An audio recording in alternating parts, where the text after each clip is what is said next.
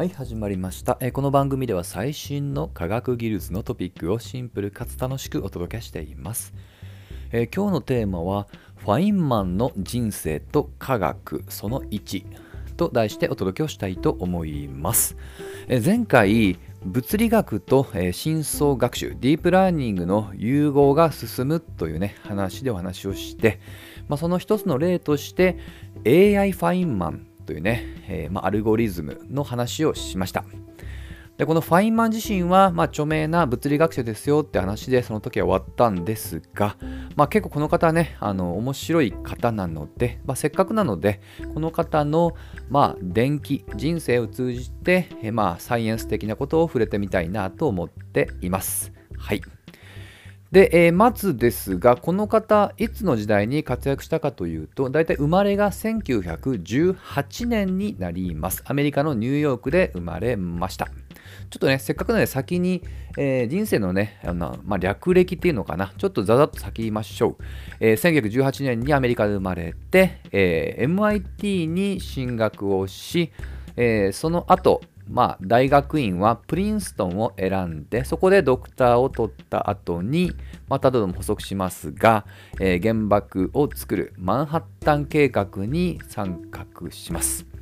まあ、その後、えー大学教授として、まあ、コーネル、そしてカルテックを歴任をして、その間にノーベル賞の受賞であったり、いくつかの,、まあ、あの科学的もしくはそれに類する、ねえー業績を残して、1988年に亡くなりますと。はいまあ、比較的ね、まあ、最近と言いますが、まあ私自身も同じ時代を共にしていたこともあるっていう意味では比較的現代の物理学者ですと。はい。で結構ね本当はあの子供の頃からまあとにかく機械いじりとかとにかく謎解きが大好きだったようですね。で自分自身のあの部屋のところにねラボラトリーという看板を掲げて、まあ、まりにもね、えーその機械いじりがねうまいので周囲の大人から、まあ、ラジオの修理とかをね頼まれていたっていうツアーも有名です。で大学そして大学院に進んで、まあ、そこでね、まあ、あのお師匠さんに巡り合います。名前をジョン・ホイーラーと言います。はい。でジョン・ホイーラーはこれはこれでまあ有名な人でこのシリーズでも実は過去、えーいくつか登場したことも確かあります、えー直近ですとワームホールやブラックホールの名付け親っていうね流れで紹介したことを覚えています。でこのホイーラーさんは実はまあ教育者っていう観点でも有名な方で、えー有名となった科学者を数多く輩出しており、まあ、その代表格が今日のファインマンなんですね。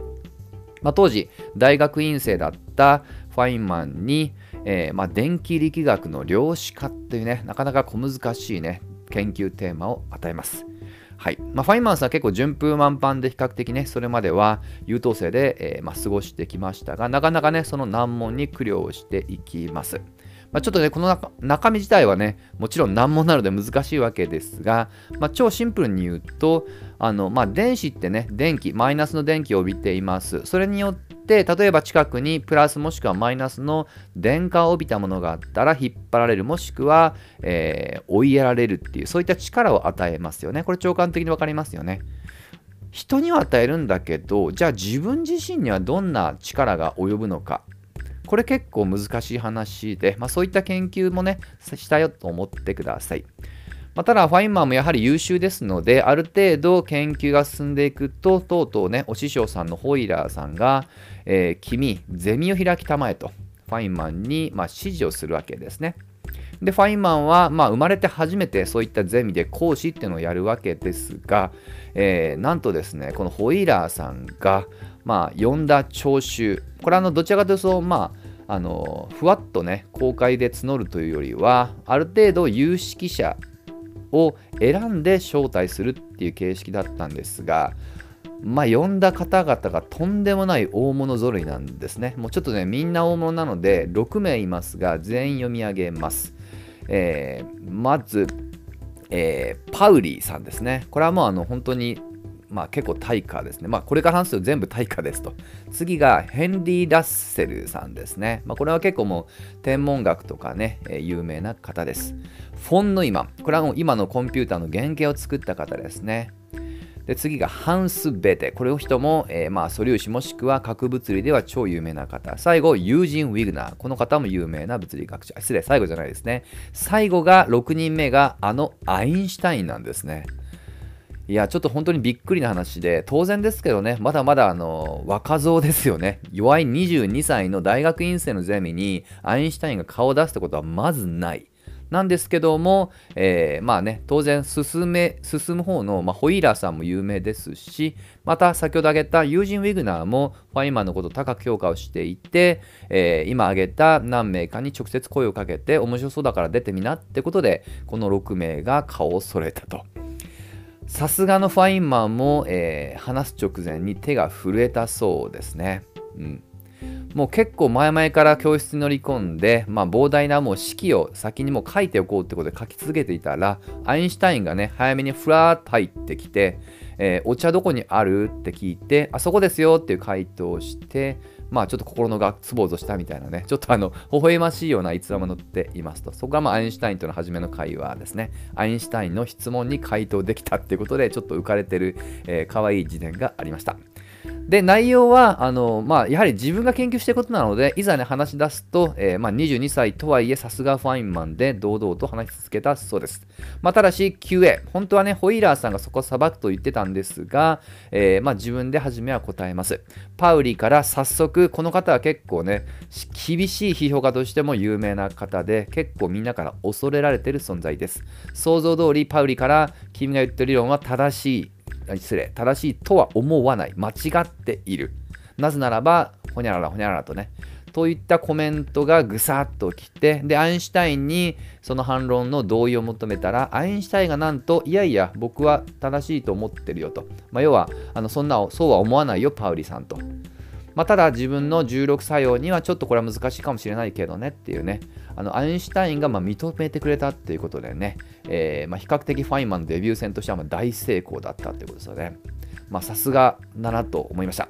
で、この後に、えー、まあ先ほど触れましたドクターを取った後にマンハッタン計画に、まあ、当然優秀なんでね当時のアメリカないしは欧州の、まあ、優秀な科学者もほとんど多分戦争に総動員だと思います。ファインマンも呼ばれて、えー、まあ、原子核の製造の計算に、ま没頭することになっていきます。